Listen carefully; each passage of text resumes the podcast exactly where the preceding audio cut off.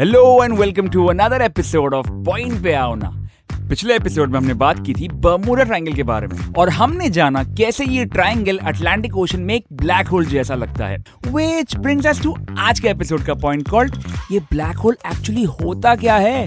A black hole is a region of space-time where gravity is so strong that nothing, including light or other electromagnetic waves, has enough energy to escape its event horizon. इतना perfect या difficult to understand definition सिर्फ़ तुम ही दे सकती हो किंजल। किंजल की definition और मिस्ट्री ऑफ़ ब्लैक होल को सॉल्व करेंगे हम आज के एपिसोड में। So let's begin the show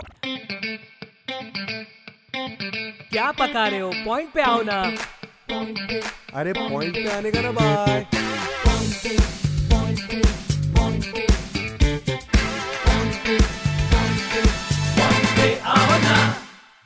आ गए ना पॉइंट पे।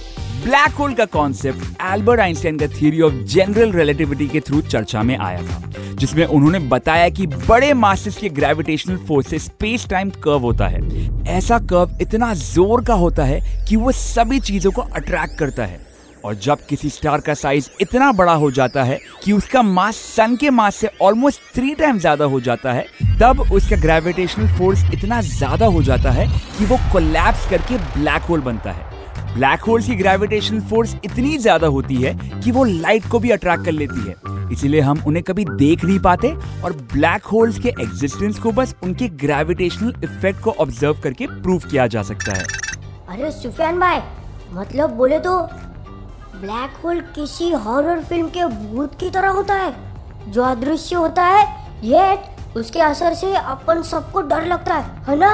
पर दोनों में साइंस के हिसाब से एक डिफरेंस है मेरे क्यूट और डरपोक रोबो चिंटू। भूत नहीं होते, पर ब्लैक होल्स होते हैं।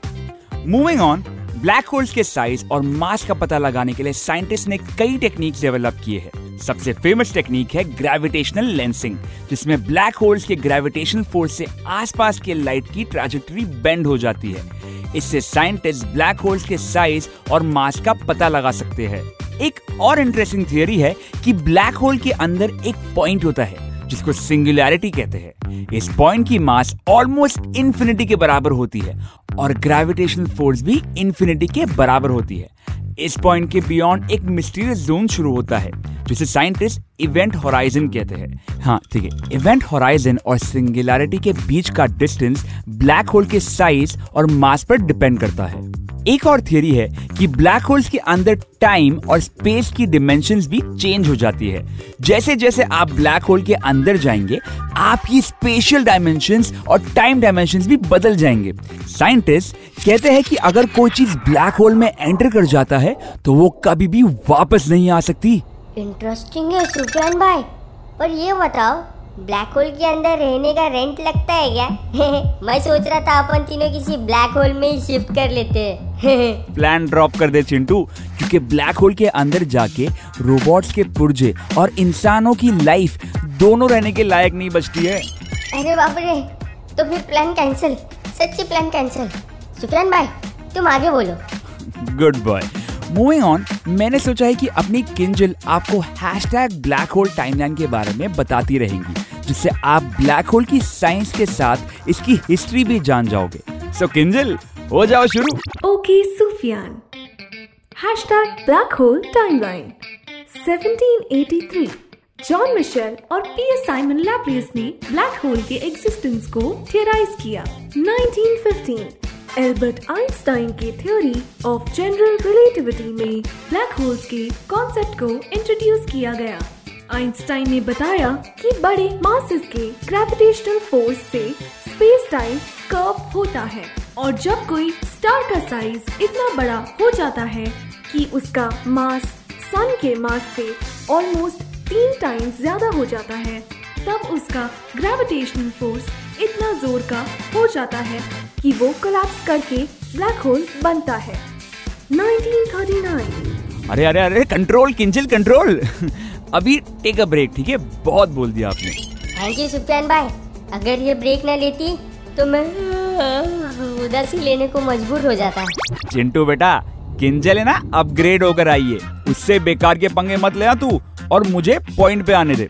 तो गाइस मूविंग ऑन अभी बात करते हैं कुछ पॉपुलर और फ़ेमस ब्लैक होल्स के बारे में। सो so, एक फ़ेमस ब्लैक होल है सिग्नस X1 नाम का which was the first black hole ever discovered इसका साइज़ हमारे सन से लगभग 20 टाइम ज़्यादा है। The most famous black hole is probably the one at the center of our very own Milky Way galaxy called Sagittarius A. इसका मास हमारे सन के comparison में लगभग चार मिलियन टाइम ज़्यादा है। अब आते हैं हमारे अगले फ़ेमस ब्लैक होल के पास, जिसका नाम है पोवे ही अरे, अपना पवई नहीं पोवे ही ये अपने हवाई नाम से ज़्यादा अपनी तस्वीर के कारण बहुत खास है। ये इतना खास क्यों है? इसके बारे में किंजल आपको hash tag black hole timeline में बताएँगी। शोर Sufiyan hashtag black hole timeline 2019 पहली बार किसी ब्लैक होल का फोटोग्राफ कैप्चर किया गया था। पोवेई नाम का ये ब्लैक होल अर्थ से ऑलमोस्ट 55 मिलियन लाइट ईयर्स दूर M87 गैलेक्सी में था। और इसके लिए साइंटिस्ट ने इवेंट होराइजन टेलीस्कोप का यूज़ किया। है? अरे सुफियान भाई एक बात समझ में आई। ये इनविजिबल चीज़ की फ़ोटो कैसे आई भाई?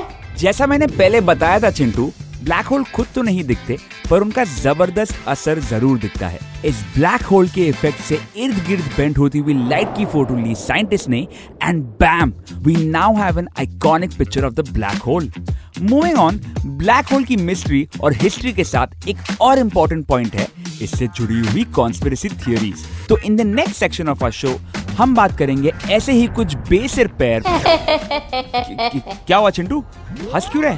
कुछ नहीं भाई। वो बस बेसिर पैर सुनकर अपने किंजल की याद आ गई। चिंटू अपने फेलो एआई की बॉडी शेमिंग करना।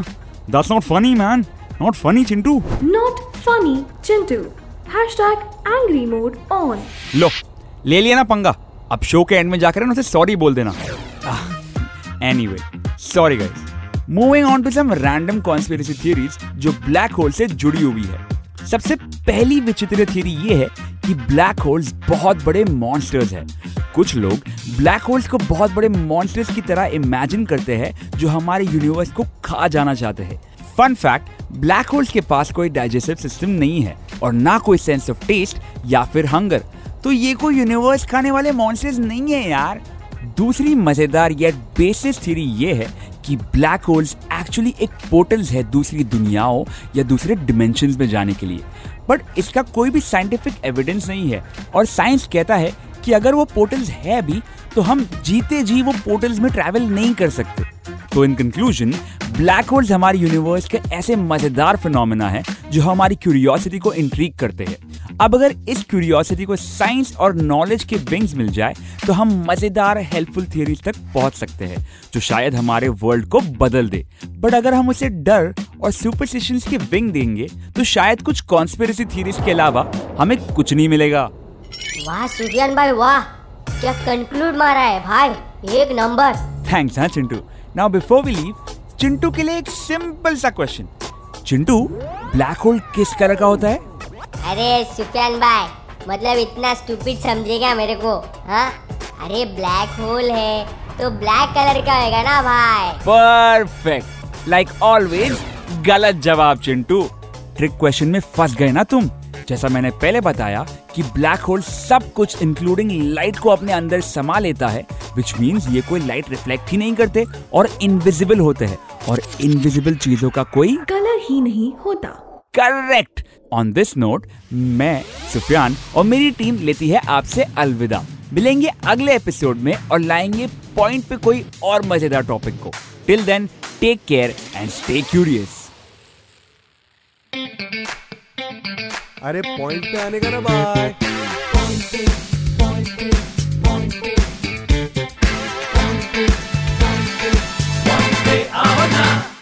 This show is created for infotainment purposes only.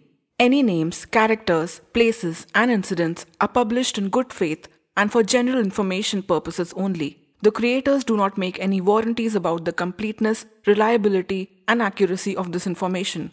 Any action you take upon the information you receive on this show is strictly at your own risk. The creators will not be liable for any losses and or damages in connection with the use of the show. Any resemblance to actual events or persons, living or dead, is not intended to defame, malign, slander, or hurt or be disrespectful to any person, nation, state, individual, caste, religion, religious sentiments, beliefs, or feelings of any person. The show does not promote smoking or drinking. Listeners' discretion is advised.